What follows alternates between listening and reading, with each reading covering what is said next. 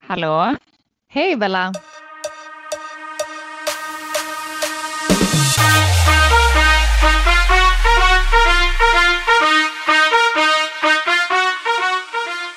Välkommen till podden Ring mig. Det är jag som är Ellen. Och det är jag som är Isabella. Hej eh, gumman. Hallå, hallå, hur mår du? Jo men det är bra. Eh, det är det. Hur är det med dig? Härligt. Jo, men det är bra. Det är, eh, ja, jag har haft en lugn dag så att eh, jag är inte lika trött idag som jag var förra veckan. Skönt. Mm. Jag har faktiskt sovit extremt dåligt nu den här senaste veckan. Eh, jag har ju börjat höra väldigt mycket grejer och ehm, Vad, vad menar du med att höra grejer? Nej men alltså jag bor ju i ett hus som är väldigt, eller lägenhetshus som är väldigt gammalt så det är ju mycket historia liksom i det här huset. Jag tror det är säkert över hundra år. Mm. Ehm, och jag känner ju ganska starkt energier ibland. Ehm, Mm. och ehm, jag tror ju att så här, alltså det är svårt att förklara, men det är ju liksom en annan dimension, det är en astral dimension. Och ehm, då är det också lite, tror jag, att jag inbillar mig att jag hör saker. Eh, men det är väldigt svårt ibland att bara liksom stänga av det och så här bara, nej men det är okej, det är ingen fara, ta det Mm. lugnt. Alltså, Men det- menar du alltså spöken typ? Ja, om man nu vill kalla det för det. Ehm, så ja, det kanske är bäst så att folk förstår liksom. Men andar jag- eller alltså folk som har typ bott i huset innan dig, tänker du? Alltså Ja, kanske då precis. för hundra år sedan typ. Precis. Och Mm. jag är ju så, jag ser ju inte. Eh, för jag har ju, jag tror, sen barn egentligen blockerat det sinnet för att jag tycker det är så obehagligt och det tycker jag är väldigt jobbigt än idag liksom. Men jag känner ju saker väldigt tydligt och jag eh, kan höra saker. Jag har hört väldigt tydligt flera gånger att eh, ja, men någon som har sagt Isabella och det är väldigt, väldigt vanligt tydligen. att- gud vad läskigt. Mm. Ehm, så att jag, ja, jag har sovit extremt dåligt så jag är lite, lite trött är jag. Men annars så mår jag faktiskt väldigt bra. Ja, jag får så här panik nu att jag typ kommer se, för du har dörren öppen bakom dig. Och jag bara tänker så här, snart kommer någon bara komma och stänga den så här långsamt. Ja, men det är inte så det fungerar. Där, där tror jag att människor har, har blivit för ehm, ja, men fixerade av skräckfilm. Liksom, för att de, Mm. säga, om vi säger andar då, eller spöken. De är ju liksom i en annan dimension så att de kan liksom inte stänga dörrar och liksom så här, för att de är inte fysiska, alltså de har inte den, eh, de är ju liksom inte i den här 3D-realityn som vi okej. är i. Nej. Eh, sen det som kan hända, som jag vet är ganska vanligt, är ju att tekniken eh, mixtras med att liksom, och det märker jag ju ganska mycket med lampor och eh, sånt. Att det Mm. kan liksom, ja. Run. Men alltså kan, känner du om det är em, en, alltså en bra energi eller att det är liksom alltså någon, alltså en ond energi? Nej men det, det är väldigt bra energi här. Det, jag tror det jag tycker är jobbigt bara ibland det är ju det att jag eh, ja, men att jag är ensam och jag är ju som sagt, där har ju många sagt till mig att jag har ju ja, men blockerat då eh, från att se för att jag tycker det är väldigt, väldigt jobbigt eh, och obehagligt. Jag är inte redo för det. Eh, men det är bara det att ibland är- så är det obehagligt att bara känna att man inte är ensam liksom. Mm. Ja, fy fan. Jag är så glad att jag inte är alltså, medial på det sättet. Ehm, jag tror, jag tror att alla är det. Alltså du vet, bara så här, men du vet, ibland kan du gå in i, en, i ett rum och bara få en magkänsla som inte är så Ja. bra. Jo, ja, den har jag ju. Absolut. Eh, och jag kan ibland känna mm, Jo, men precis energier alltså. Att man får en känsla. Men jag har ju, alltså jag hör ju liksom ingenting. Ja, gud, alltså jag tycker det här är så sjukt intressant. Och jag vet inte, alltså jag är ju skeptisk. Men jag tror ju ändå på det någonstans. Um, men så sjukt för min mormor och morfar flyttade eh, för något år sedan nu till ett nytt hus. Och i det här nya huset, de eh, renoverade liksom alltihop och målade om och sådär. Eh, för personen som bodde där innan, nu kommer inte jag ihåg om det var mannen som bodde där eller om det var hans fru, men någon av dem rökte inomhus. Eh, så taket hade liksom så här gulnat och det luktade väldigt mycket rök. Så ja, men mormor och morfar liksom renoverade och målade om och du vet bytte ut saker och sådär. Eh, och sen har mormor berättat att ibland när de har suttit då i vardagsrummet och kollat på tv på kvällarna så har det helt plötsligt börjat lukta rök. Alltså mm. Alltså som att någon sitter liksom bredvid dem i soffan typ och röker. Mm. Sånt är väldigt vanligt, alltså att man kan känna en parfym eller en doft eller så. Ja, och då, alltså nu tror jag, alltså jag tror inte att min mormor är en sån som liksom tror på det här egentligen. Men då hade hon sagt till slut att så här, ja men typ att nu får du gå härifrån. Eh, för du bor faktiskt inte här längre. Eh, och sen dess så har, har hon aldrig känt den röklukten igen. Och det, det hände ändå ett par gånger. Tills då hon sa ifrån liksom att nu får ni alltså lämna liksom. Så sjukt. Exakt. Ja, men alltså jag tror ju som sagt att jag tror ju att vi alla, alltså egentligen eh, som jag gillar det quotet eh, We're spiritual beings having a human experience. Så att jag tror ju att vi egentligen alla eh, har det sjätte sinnet, men sen är det mer eller mindre utvecklat beroende på eh, då om man vill tro på det eller inte liksom. Mm. Um. Ja. ja, och sen vi får väl, så du får ju berätta mer. Um, jag vet inte om du vill göra det i det här avsnittet eller något annat, men om det här tredje ögat och dina spirit, vänta vad kallar du dem, spirit guides? Precis. Ja, men jag tänker också, ja för att jag, det kanske inte är så många som förstår liksom. Jag förstår lite grann av det bara från det du har berättat. Men jag kan tänka mig att många är så här, vad, vad är tredje ögat liksom? Exakt. Jag tänker att det är lite för mycket att ta i, den här, i det här avsnittet. Men det är ja, ja, intressant. Men det är intressant. Alltså det är jätteintressant. Jag tror ju väldigt mycket på det här med law of attraction och att man då kan... Eh, det exakt. du liksom önskar eller så, vad man ska säga. Ja, men precis. Och det här med att om man är väldigt negativ, alltså då är det ju bara sådana tankar man kommer få och det kommer bara leda till att allt blir liksom negativt. Precis som tvärtom då. Eh, och man har ju den makten själv. Att kunna styra egentligen vad man tänker. För alltså det är ju Alltså vad som helst kan ske, bra eller dåligt. Men det är ju hur du reagerar, hur du väljer att reagera. Som eh, alltså kommer ge dig positiv eller negativ energi tänker jag. Exakt. Eh, det är så häftigt när man börjar alltså förstå tankens kraft tycker jag.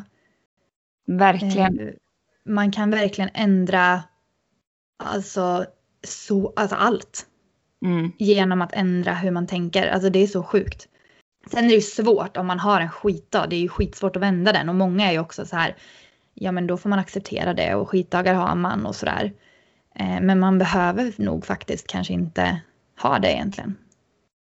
Nej, exakt. Och jag tror också att det är återigen, om man ska prata då bara om, om tankens kraft och negativ energi, så är det lite så att har du en dålig dag och du faller ner där liksom och du är på en lägre energifrekvens, då är det någonstans, det tar ett tag innan du liksom har lyckats, eh, vad ska man säga, komma tillbaka i sadeln igen. Så att då händer oftast saker till följd av det. Så att det är väldigt viktigt att ha, alltså kontinuerligt vara på en högre frekvens och stoppa negativa tankar innan de har kraften över dig. Liksom. Eh, mm. Jag vet inte om det förklarar men så kan jag känna ibland bara om jag har en liten fallout till exempel, att jag ja, men har en dag där jag har mycket negativa tankar och ångest, då blir det nästan som att det blir som ett, en dominoeffekt, att då är oftast dagen efter också kanske lite sämre. Ehm, mm. så att det är så viktigt att eh, kontinuerligt arbeta på det så att man inte faller mm. ner dit. För att det blir oftast liksom en... Eh, eh, vad ska man säga, eftervåg. Liksom. Ja, det är efterskalv. Ja, för det är ju det jag försöker jobba med nu. För som du säger, har man en dag där man har mycket ångest och allt känns skit, det tar några dagar liksom att repa sig från det. Eh, när man väl har hamnat i det så, så, är det också svårt att ta sig ur. Så mm. det jag försöker jobba mycket med nu är att identifiera min ångest eller dåliga tankar precis i början. För då är det så mycket lättare att liksom vända på hela steken. Liksom. Så det har jag, och jag tycker ändå att den senaste typ månaden så har jag lyckats väldigt bra med det. Jag, eh, men dels att jag har lärt mig att identifiera hur min ångest känns. Jag vet till exempel att min ångest börjar i magen. Eh, och jag får liksom en oroskänsla. Eh, så nu försöker jag direkt när den kommer att liksom fråga mig själv, så här, men vad, vad är det som händer nu? Varför känner jag så här? Behöver jag känna så här? Är det någonting som har hänt? Um, och oftast så är det ju inte det. Ofta så kan det vara liksom en jätteliten grej. Ja men till exempel så här vanlig söndagsångest som man kan ha. Det kan börja mm. med liksom en sån grej. Men om jag, om jag liksom inte identifierar den känslan då med en gång utan att jag bara låter den ta kontroll över mig själv. Det är då jag helt plötsligt några timmar senare sitter där med ångest och ja, och så kan jag liksom inte riktigt ta mig ur den. Och så börjar man liksom måndagen dåligt och så fortsätter det så. Så det, det har hjälpt mig jättemycket att lyckas liksom. Mm. Ja. Och det tycker jag, det märker jag som vän till dig också. Eh, men jag tänker, vi har ju tänkt då att vi ska prata om våra liksom inre resor i det här avsnittet. Mm. Eh, ska jag börja? Mm. Ja, men kör liksom. Ditt först. Och så, ja. Um, ja. Kul. Jag, jag hade ju som ambition först att jag eh, skulle ha liksom anteckningar och liksom vara väldigt förberedd. Men jag har kommit fram till att det är inte riktigt vem jag är som person alltså. Eh, så jag tänker att jag bara pratar på liksom från hjärtat.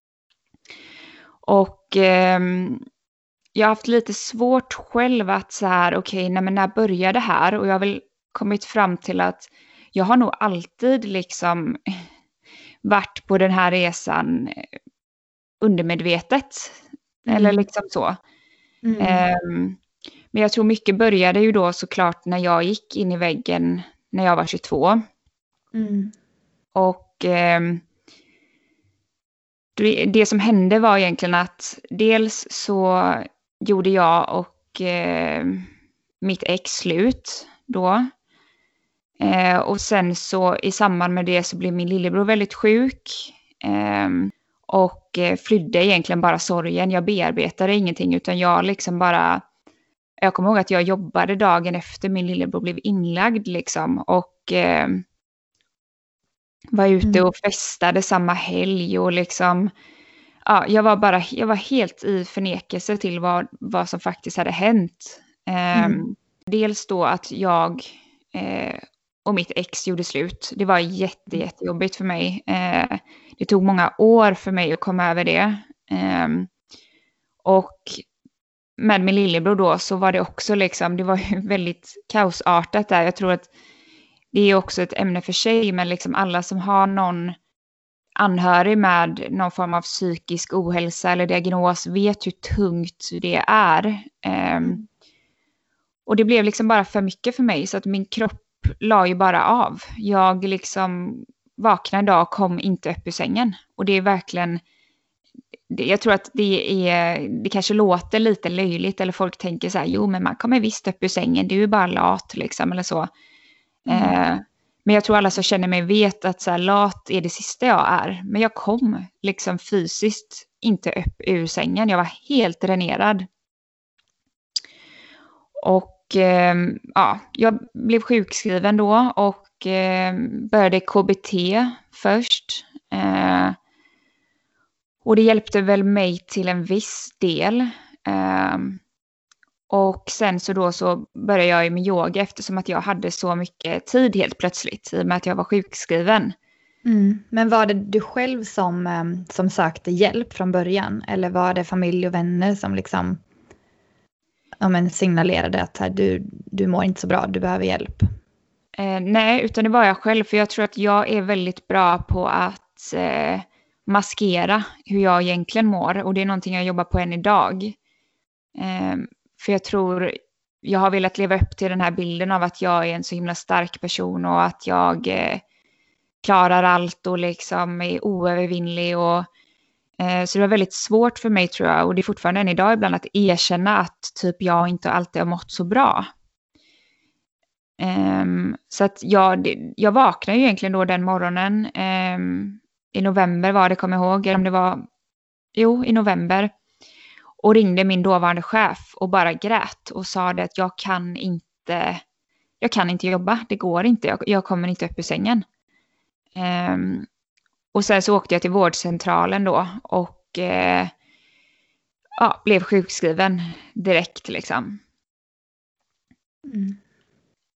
Och eh, det var då via vårdcentralen vet jag som jag då eh, hamnade i KBT. Eh, och ehm, sen så på eget initiativ, eller ja, mycket i försök tack vare min mamma så började jag med yogan då. Eh, och därifrån så var väl, det var väl mitt sätt att försöka läka. Eh, o, omedvetet tror jag faktiskt ändå. För jag tror där, där och då för mig var det liksom bara, det var bara överlevnad. Jag ville liksom bara överleva. Eh, och nu i efterhand så kan jag säga att jag sökte ju ändå liksom hjälp. Jag sökte ju efter någonting redan då, bara det att jag kanske inte visste om det själv riktigt. Mm. Eh, och sen så har liksom mycket mycket hänt på tid under, under resans gång. Alltså jag har, mycket har skett liksom automatiskt. Jag blev vegetarian och jag började bry mig om vad jag äter. Och jag började liksom ta hand om min kropp. Eh, och eh,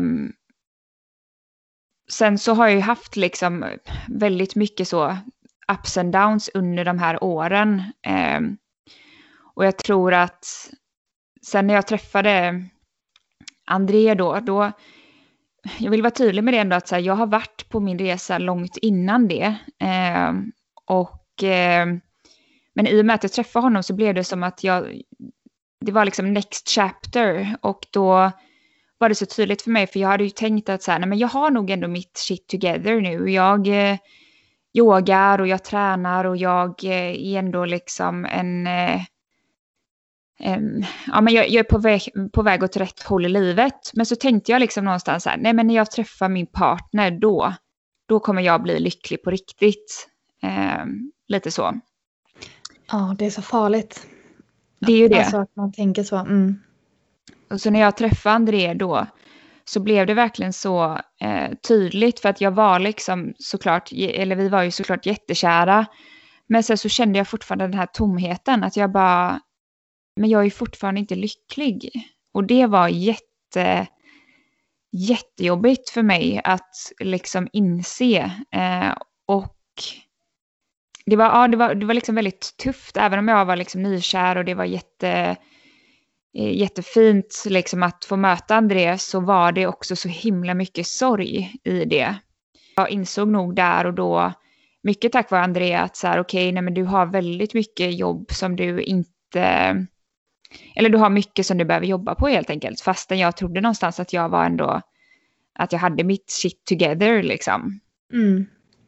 Um, och sen dess så har ju jag eh, lagt väldigt mycket tid på mig själv och jag har liksom funderat väldigt mycket på vem jag är och hur jag lever och varför och hur. Jag har liksom vänt ut och in på liksom varje del av mig för att försöka förstå eh, vart kan jag, eh, vart mm. finns det förbättringspotential och liksom vad i mig triggar mig.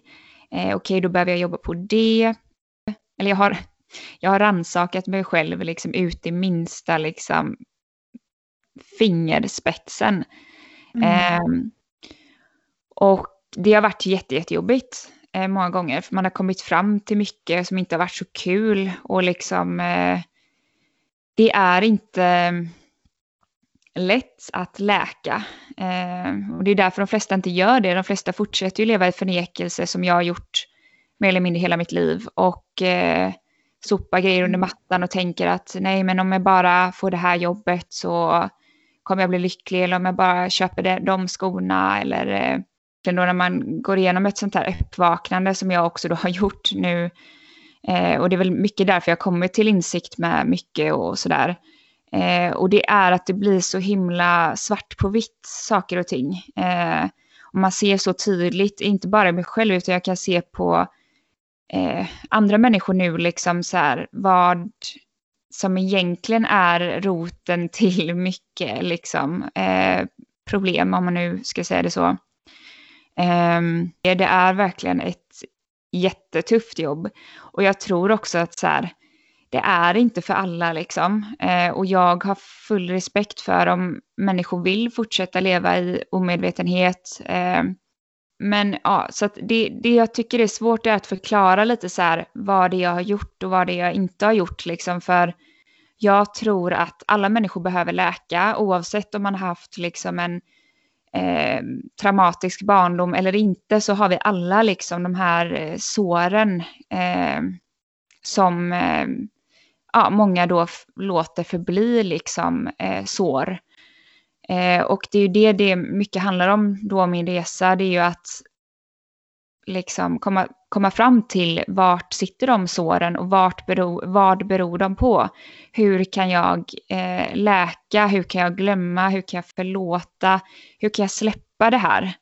Och gå vidare med mitt liv. Eh, och jag menar, jag har gjort det mycket genom meditation. Eh, sen har jag ju också liksom använt olika typer av naturmedicin. Men det, jag skulle främst bara säga att det, man måste ha de här jobbiga samtalen med sig själv. Eh, om man nu har det genom meditation eller liksom bara sitta och reflektera ärligt. Liksom, att vara ärlig mot sig själv. Eh, och eh, ta tag i det, även fast det är jobbigt. Eh, och ja, mycket jag gör då on a daily basis, det är ju det att jag jobbar med de här, man har ju liksom röst, olika röster i huvudet, jag tror alla har det.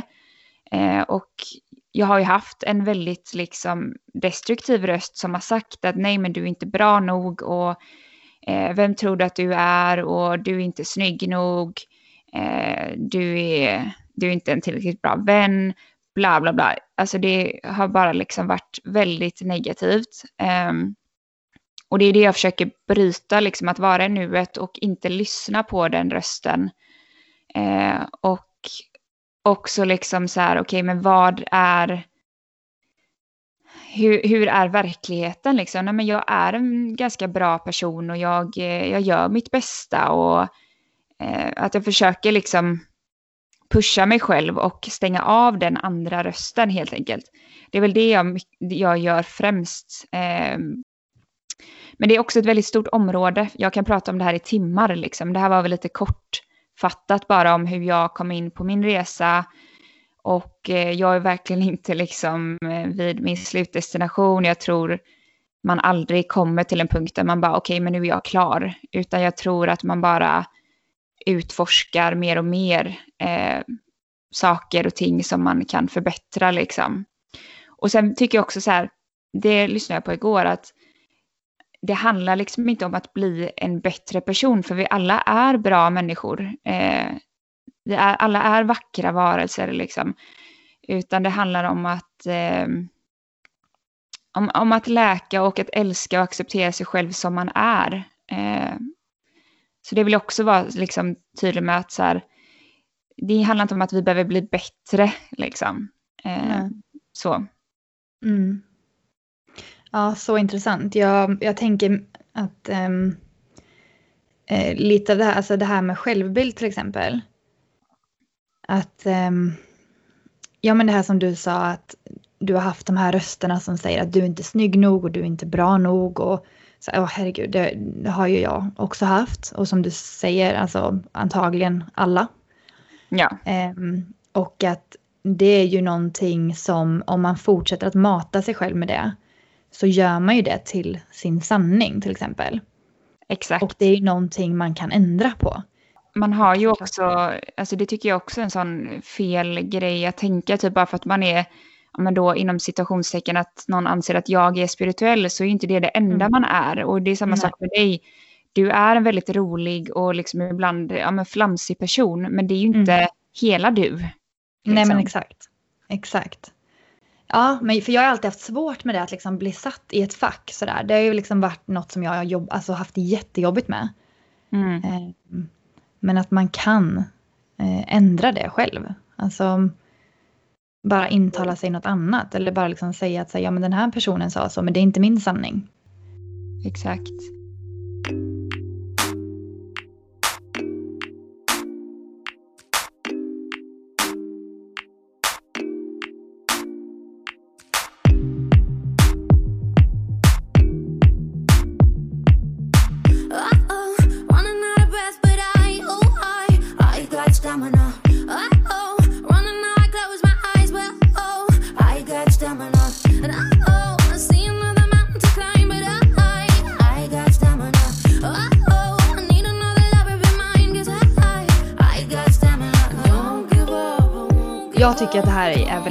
Prata om. För jag vet ju liksom inte riktigt själv eh, än vem jag är. Och jag har inte heller en jättetydlig målbild av vem jag vill vara än heller. Eh, men jag vet väl ändå på ett ungefär hur jag vill leva och vad som är liksom viktigt på riktigt för mig. Eh, och framförallt då att jag har, alltså hur jag vill må. Alltså att jag har liksom ja, men som vi har pratat om lite innan, att jag har insett att jag bara vill vara lycklig. Och att det handlar inte om materiella ting eller titlar. Jag hör ju vad du säger. Jag tror att egentligen så vill alla vara lyckliga, men du börjar väl förstå att det handlar inte om liksom att ha vissa utbildningar, för du har ju varit väldigt identifierad någonstans med ja, men det här duktiga flickan, liksom. det har varit väldigt mycket mm. prestation kring dig man är ju den man är och jag tror att ju mer av de här lagren som du skalar av och liksom blir medveten om att okej, okay, det spelar ingen roll eh, att jag har den här utbildningen om jag ändå inte är lycklig. Eh, då kommer man någonstans till kärnan och det är där man upptäcker vem man är. Så det handlar inte mm. om att vilja vara någon, utan det handlar om att hitta sitt autentiska jag. Mm. Ja, precis. Ja, ja, och sen nu handlar ju det här samtalet om om den här resan liksom till, mm. eh, ja, men till den här slutdestinationen nu om det nu finns en sån. Eh, men jag tror väl egentligen att den här resan är och liksom alltid kommer vara alltså ständigt pågående. Eh, och jag har ju kommit underfund med att jag är ju en sökande själ. Och det har jag väl alltid varit. Ehm, mm. Men jag vill väl ändå på något sätt liksom ändå ständigt lära mig nya saker. Jag vill hela tiden utvecklas, jag vill hela tiden bli bättre. Och jag tycker ju någonstans att jag alltid har följt mitt hjärta, jag har alltid följt mina drömmar. Um, ja men till viss del. Men jag har också alltid haft någon slags baktanke med allting. Och jag vet väl egentligen inte riktigt om den baktanken har varit för mig själv och min egen lycka. Eller om jag har gjort en del av det här för någon annan eller för att liksom samhället ställer vissa krav på hur man ska vara eller vad man bör göra för att liksom anses vara lyckad. Men jag tänker ju att eh, jag tror ju, men jag tror en kombination av mycket. Alltså, dels är du skytt och skyttar har ju en tendens att liksom ja, men att man ständigt är på flykt och vill lära sig nya grejer och resa och, och det behöver inte mm. vara någonting negativt alltid. Men som du också säger så tror jag att ibland eh, så handlar det kanske om djupare saker än så, just att du är en liksom person som eh, på något sätt värderar dig själv ut efter dina prestationer. Mm. Eh, och det tror jag att du börjar bli medveten om mer och mer. Och eh, vad, vad roten till det är. Liksom, mm. Ja, exakt. Ja. Um, ja, men om vi, om vi tar då som exempel så, ja, men jag tänker till exempel på när jag åkte som au pair till USA. Jag ville ju egentligen bara sticka iväg till USA och backpacka. Alltså köra liksom, hyra en bil och roadtrippa genom hela landet. Men så hade jag ju då, och det liksom var ju en dröm för mig. Men så kom den här tanken att så här, hur, hur kommer det se ut på mitt CV? Jag behöver göra någonting mer. Um, och då valde jag ju ja, men att jobba då som au pair. För då kunde jag sätta det på CVt, att jag har jobbat som au pair och jag har pluggat, men jag kunde också resa. Så även om jag har då följt mina drömmar och, och gjort ändå saker för mig, så har jag alltid haft den där baktanken och alltid liksom, men hur ska det se ut på mitt CV? Hur, hur kommer det låta eh, när jag pratar om det här? Och men lite det här som du sa, det här duktig flicka-syndromet. Och eh, ja, men så, här, så har jag ju varit då hela mitt liv. Att jag liksom har, jag har läst en utbildning för att jag vill, men också för att alltså jag kanske inte alltid har tänkt att vad vill jag, jag faktiskt jobba med. Utan det är ändå liksom varit att men den här utbildningen, det här, liksom, alltså det här låter fint, det här är bra, det här är någonting som man vill göra eller vill vara. Um, och eh, absolut, så jag ångrar absolut ingenting, men jag inser väl nu att var det verkligen vad jag ville? Eller har jag intalat mig själv att det var vad jag ville? Och eh, jag tror att sen jag flyttade hit då, jag, jag kom ju hit, ja, men som sagt i januari förra året och vi gick in i lockdown här i mars. Så jag spenderade åtta månader inlåst och då kom jag från ett väldigt socialt liv. Um, umgicks med vänner och familj och sådär, alltså dagligen. Um, och man behövde aldrig vara själv med mina tankar. Um, utan levde ju liksom ett väldigt men, hektiskt liv. Uh, och då när jag flyttade hit och hamnade i lockdown så vändes ju mitt liv upp och ner. Alltså jag, jag kunde ju heller inte prata med vänner och familj så som jag var van vid att göra hemma. Eh, det är ju tidsskillnad på tio timmar. Så jag hade ju hela dagar där jag var ensam. Um, och jag tror att det var då som jag började ifrågasätta att så här, vad, vem gör jag allt det här för? Um, jag vet att jag vill vara här, eh, men det jag gör här, är det jag som vill det? Eller är det återigen för att det ska se bra ut på mitt CV? Att jag ska kunna presentera mig för någon och säga att det här jobbar jag med och det här har jag gjort. Um, så jag började väl liksom att ifrågasätta det och ja, och liksom ställa mig själv frågan att så här, vem gör jag det här för? Vem är jag och vad, vad tycker jag liksom är, är kul och vad gör mig lycklig? Och um, jag, ja, jag började ju testa allt möjligt. Um, så under liksom lockdown så uh, testade jag på att starta lite olika företag och jag um, ja, men liksom provade på saker och um, ja, nu tappar jag bort mig lite i allt det här. Ja, men kan inte jag få säga några grejer då, om det är okej? Okay? Ja. ja. Um, nej, och jag, jag ser ju en enorm utveckling, alltså av dig under, eh, under tiden du har varit i lockdown. Och det tror jag också är liksom någonting som eh, har hänt hos många. För jag tror det som har hänt nu under lockdown, oavsett då, nu har inte vi haft lockdown här i Sverige på samma sätt, men jag tror att det har satt människor i en sits där de har varit tvungna att möta sina tankar. Eh, mm. Och jag tror att det är då det egentligen har kommit fram hur man egentligen mår. För som sagt, som jag pratar, har pratat mycket med dig om det, att de flesta flyr från eh, sina egna tankar eh, genom att umgås med vänner, genom att festa. Alltså vi flyr hela tiden från oss själva. Men mm. under corona så tror jag att väldigt många har varit tvungna att möta sina tankar. Och det ser jag som något väldigt positivt egentligen Verkligen. med hela coronapandemin. Jag tror ju som sagt på att allting händer av en anledning. Och um, jag är jättetacksam över att det här året um, nu ska inte jag säga, alltså jag är inte tacksam, alltså det har ju liksom tagit jättemånga liv. Men på något sätt så har det ändå eh, liksom hjälpt mig mycket. Och ja men fint nog så började ju, alltså jag och Jake påbörjade ju det här, den här resan liksom tillsammans, även om den såklart är individuell. Eh, men liksom det här sökandet efter ett inre välbefinnande. Alltså det är så jag, jag ser liksom på min resa. Eh, och eh, ja, för mig så handlar hela den här resan egentligen om att jag ska hitta styrka och glädje i mig själv och jag ska sluta att söka den utifrån. Um, och det var lite som du och jag pratade om i första avsnittet, eh, när vi pratade om vilka vi är utan att nämna jobbtitlar eller saker som man har gjort eller uppnått. Eh, så är det väl det svaret jag söker. Alltså att jag vill vara stolt och älska den jag är utan allt det där liksom som kommer utifrån. Och jag vill hitta det svaret. Mm. Liksom, jag, är, jag är villig att göra det här grovjobbet. Eh, alltså gräva i mig själv och liksom göra det här obekväma, jobbiga jobbet som det är med att komma liksom sig själv in på djupet. Eh, och sen, så jag vill liksom skala av mig alla de här lagren på något sätt. Och sen skapa någonting inifrån.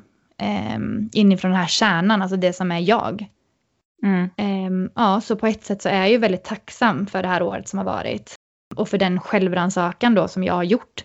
Eh, ja, men som då har lett till att jag liksom har påbörjat den här resan eller den här processen då med mig själv. Och sen så då, det här har ju även du hjälpt mig jättemycket med, men jag har ju kommit underfund då i, i liksom allt det här att eh, jag är väldigt prestationsinriktad som vi pratade om. Mm. Eh, jag är också en riktig perfektionist. Så jag behöver ju verkligen lära mig att tycka bättre om mig själv så som jag är. Utan att basera då mitt värde på de här sakerna som jag gör bra. Ehm, och att det är väl också i, i, samma veva då som jag också förstått att alla mina problem, alla de här katastroftankarna jag har, um, ångesten som jag har ibland och sådär, allt det bygger ju egentligen på min låga självkänsla. Och ja, jag har ju faktiskt kontaktat då en psykolog eh, och det känns jätteskönt för mig. Eh, alla liksom har ju sitt sätt att jobba med sig själv på och jag, för mig känns det väldigt skönt att jag ska få sitta ner liksom med en professionell och att jag ska få hjälp med att dels bearbeta allt gammalt groll liksom som jag kanske inte har jobbat med. Lite som det du sa, att oavsett om man har haft en bra eh, eller dålig barndom så har man alla kanske någonting som man behöver jobba, eh, jobba sig igenom liksom. Eh, så ja, sen, för jag har ju ändå ett, ett riktigt bra självförtroende skulle jag säga. För jag är lite den här, du vet Pippi Långstrump-typen. Alltså jag vågar ju göra saker och jag litar liksom på den här prestationsförmågan. Men känner jag att någonting inte har gått som planerat så har jag ju inte den där självkänslan då som krävs för att backa upp mig själv och ändå tycka att men fan jag är bra som jag är liksom. Och eh, ja, så det, så det känns skönt på ett sätt att jag har liksom kommit underfund med allt det. Och eh, sen är det också så att självkänslan är ju en färskvara. Och mm. det är något som jag konstant måste jobba på. Eh, och där har ju du också sagt en så himla bra sak till mig att även om jag nu väljer att ta hjälp av en psykolog då i det här fallet så är det ändå jag själv som måste göra jobbet. Eh, det finns ju inga genvägar. Eh, men jag är så villig liksom nu att, att göra det här. Och jag, men jag känner bara att jag personligen behöver lite, lite vägledning till att börja med. Känns jätte, jätteskönt att jag liksom kommit till botten med det. Mm. Sen har jag lite tips. Eh, jag skrev faktiskt ner lite tips som, ehm, som jag gör för att hjälpa mig själv. Eh, och ehm, ja, men också lite tips, eh, Bella, som du har, alltså som du har gett mig. Mm. Men lite sådana saker bara som jag har börjat göra. Och då är det första då, jag tänker att det här kan vara bra tips till kanske andra där ute som också behöver börja jobba på, på sin självkänsla. För jag tror att det var det som jag också hade väldigt svårt med. Att när jag då hade kommit underfund med att så här, men okej, jag har ett bra självförtroende, eh, men jag har en väldigt dålig självkänsla.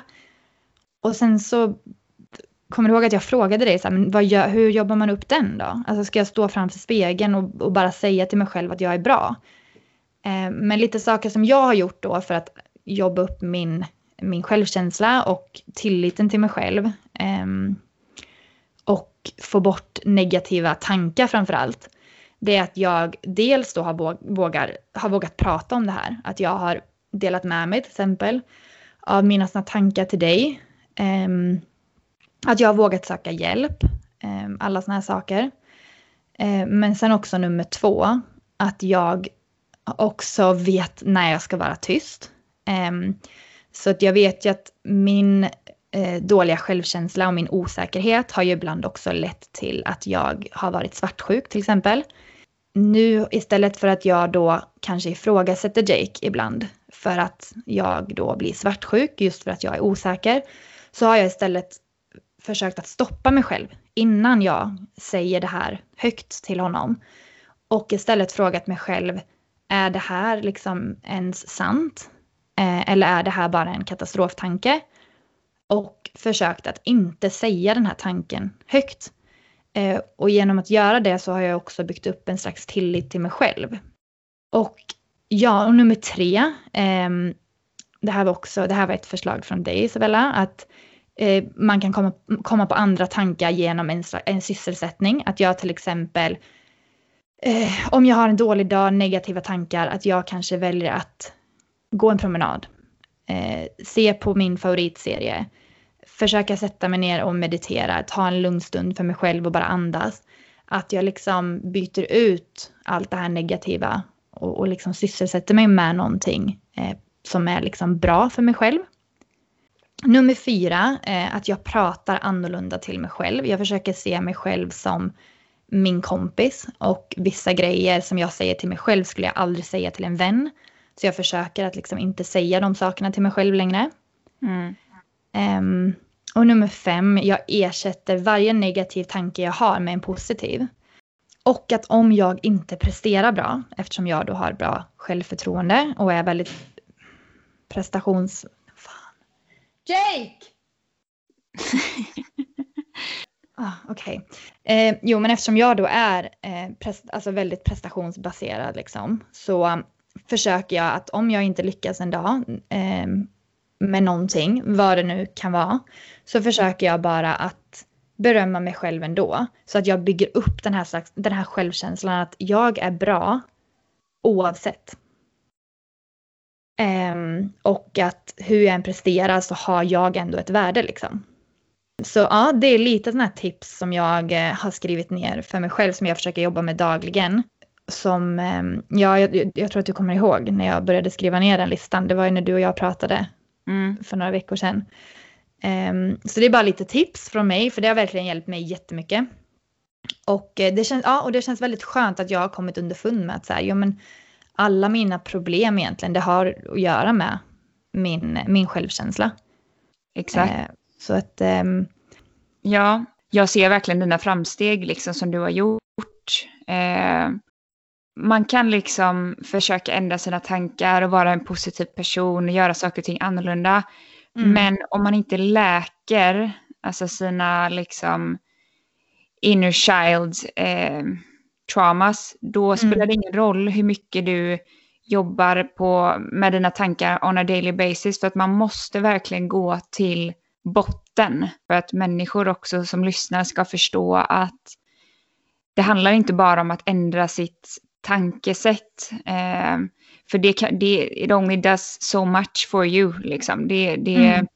det är en, en, del av det, absolut. Eh, jag lyssnade på en, eh, ett YouTube-avsnitt eh, igår faktiskt. Där eh, det är en kvinna som heter eh, Christina Lopes. Kan verkligen mm. rekommendera henne på YouTube. Mm. Och hon pratade om, eh, jag tror hon kallade det för, för spiritual assumption. Och det är lite det här att man ja, men då ta på sig som ett nytt liksom alter ego, att man är så här, åh, happy vibes, positive energy, bla bla bla.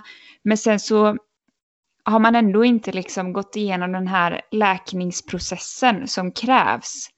Och det ser jag lite typ som en trend just nu i, samt i samhället, att många är liksom, ja men många söker sig och vill gärna kalla sig spirituell och kanske sitter och mediterar, men har kanske inte gått igenom den läkningsprocessen som är om du verkligen vill må bra på riktigt och liksom eh, finna lyckan på riktigt, då måste du, du måste ner och gräva alltså. Och det är mm. fruktansvärt jobbigt. Men det är, det måste du liksom för att komma vidare. Mm. Ja, och det är det jag vill göra. Um, men sen känner jag ju att jag behöver ju, alltså jag behöver någon slags vägledning för jag vet inte riktigt vad det är Alltså jag vet inte hur jag kommer dit. Um, och jag vet inte riktigt hur, hur får man reda på det, på det liksom. Alltså det du säger det här, mm. ens liksom inner child. Alltså om det nu finns andra där ute som, som också vill um, ja, men liksom ta reda på vilka de är och jobba med sig själva. Hur, hur kommer man dit? För det känner jag är nä, nästa steg och jag vet liksom inte riktigt men hur vet jag det? För jag tycker liksom inte att jag riktigt har några så här stora trauman i mitt liv liksom. Men jag behöver ju som du säger ändå jobba på saker. Men vad är det liksom? Alltså jag tycker det handlar ju väldigt mycket om att läsa på. Alltså jag sitter ju i många, många timmar och kollar på YouTube, eh, läser på om olika, eller lyssnar då på olika saker och ting. Eh, och som jag skickade till dig då så skickade jag ju det här häromdagen, det här med eh, Inner Child eh, Archetype. Och ehm, hittade jag den som, eh, som eh, vad ska man säga, is aligned med liksom eh, hur du är, eller liksom mm. vad ska man ska säga. Och det är ju då the overachiever. Mm. Feel seen, heard, valued through success plus achievement, uses external validation as a way to cope with low self-worth, becomes mm. believes that the only way to receive love is through a achievement. Och jag tror undermedvetet att det du gör nu Mm. Det ser du också som en prestation och det är där problemet ligger. Att du måste lära dig att separera liksom. Det är inte genom prestation som ditt värde finns liksom. Och Exakt. Det, det är jättesvårt och det, det här jag, så jag vill så himla gärna liksom kunna förklara så att alla förstår. Men jag tror att det är så himla individuellt och jag tror att man måste sitta och mm. fundera igenom då, okej, okay, men om man då har kommit till punkt ett, liksom, okej, okay, jag har dålig mm. självkänsla. Eh, vad beror det på? Vart kommer det ifrån? Vad, när är första gången som jag kände att jag behöver prestera för att eh, känna mig nöjd med mig själv? Och det kan ju vara liksom det kan ju vara någonting som någon har sagt när man eh, i skolan för tio år sedan. Men man måste försöka identifiera när började det? Mm. Är det genom föräldrar? Är det genom eh, någonting en klasskompis har sagt, alltså vart är roten till det? Och sen så ska man gå tillbaka och eh, mentalt då ändra på den situationen. Alltså att man går tillbaka, man sitter i meditation och okej, okay, det var när den här personen sa det här till mig. Mm. Då ska mm. man liksom ändra och göra om sitt minne till något positivt istället. Mm. Mm. Och, ja. och jag tror tyvärr, alltså även fast jag jättegärna vill sitta här och säga gör så här, så tror jag att man måste lyssna på sig själv där. För som mig då, hur jag har gjort, det är att jag liksom, eh, ja men jag har ju då identifierat väldigt mycket då till min mamma och vår relation. Eh, det är det som har ställt till det tyvärr väldigt mycket för mig. Mm. Eh, och det jag har gjort liksom som ett exempel då, det är att jag skrev ett brev till min mamma som var väldigt, väldigt jobbigt att skriva. Eh, och läste upp det för henne. Och eh, det var liksom e-, ett sätt för mig att på något sätt separera mig själv från vad hon har sagt till mig, var det kommer ifrån och att det längre liksom inte, jag tänker inte låta det påverka mig längre för att jag förstår att hon inte gjorde det för att vara elak och på mm. så sätt kan jag släppa det och gå vidare. Um, och det är det här som är så svårt för att men för vissa kan det vara att prata med en psykolog. Mm. Um, för andra kan det vara att gå och boxas. Alltså du vet, mm. det är mm. det som är, jag tycker är så svårt att ge tips på liksom självutveckling för man måste lyssna på sig själv. Ja, men jag tänker för i ditt fall så, men det här med, med, med dig och din mamma då exempelvis. Mm. Um, så har ju du kommit underfund med att, eh, att någonting har hänt i din barndom som har gjort att det påverkar dig idag. Och det kan du till exempel alltså bearbeta, ett, en, en, en del av bearbetningen i det kan vara då att du tar den här diskussionen med din mamma. Mm. Eh, men i mitt fall, jag, jag har försökt nu lite här sitta och tänka, men när började jag bli den här prestationsprinsessan? Mm. Eh, och, och liksom kommer den ifrån någon annan? Är det någon som har pushat mig? Är det någon som har sagt att jag inte är tillräckligt bra och jag har behövt överbevisa? Men det finns liksom inget sånt. Det enda jag minns från hela min uppväxt är hur, hur jag liksom alltid har satt den här pressen på mig själv. Ehm, att jag liksom, om inte jag fick högsta betyg, men då kom jag hem och jag, och jag grät. Och mina föräldrar fick istället liksom men du duger som du är. Alltså du har gjort ditt bästa, alltså herregud. Och liksom försökt istället att få mig att inse att hur duktig jag är och om jag inte får högsta betyg i precis allt varenda gång så är det okej. Okay. Så det är på något sätt jag själv och jag vet inte var det kommer ifrån men det är ju jag som alltid har liksom um, satt den pressen på mig själv. Men det är det inte Ellen, för att vi föds, alltså när vi föds in till mm. det här mm. livet, då är vi nollställda. Så det är inte du som har eh, tagit på dig det här. Det kan vara i vissa fall, så kan det ju vara då, om man nu då vill tro på det här, så kan det ju vara eh, tidigare livtrauman då, eller karma som man, man, har tagit med in i det här livet. Mm. Eh, att det, kan, att det är det det beror på. Men när vi kommer hit så är vi liksom på noll. Sen så blir så du menar att allt då kommer utifrån? Alltså man, man är liksom inte sin egen person då när man föds. Alltså allting kommer på något sätt utifrån. Det är inte jag som har gjort någonting i skapandet av vem jag är. Eh, nej, alltså det skulle jag väl inte säga, men jag tror just som det här som du tar som ett exempel då, det här med din mm. eh, prestationsgrej. Det mm. tror inte jag kommer från din egen natur, om man då vill säga själen eller liksom eh, spirit eller eh, energin, in, den inre energin. Utan det tror jag är någonting som du har liksom, och det kan vara genom en så här jätteliten grej. Alltså det kan mm. vara att du spelade fotboll eh, när du var sju och så sa din pappa, ja det var bra jobbat men det var inte, du gjorde inga mål. Mm. Så jag menar, alltså det kan vara en sån ja. liten grej. Och jag tror att det, det är väldigt svårt att eh, eh, ja, men att liksom hitta den punkten. Ja, och vad eh, gör man då om man inte hittar den punkten? Kommer man då aldrig kunna läka? Nej, det tror jag inte. Eh, för att då mm. fortsätter man leva i förnekelse lite. Och det, det är som att man har en, ehm, en box och så har man liksom kastat iväg nyckeln.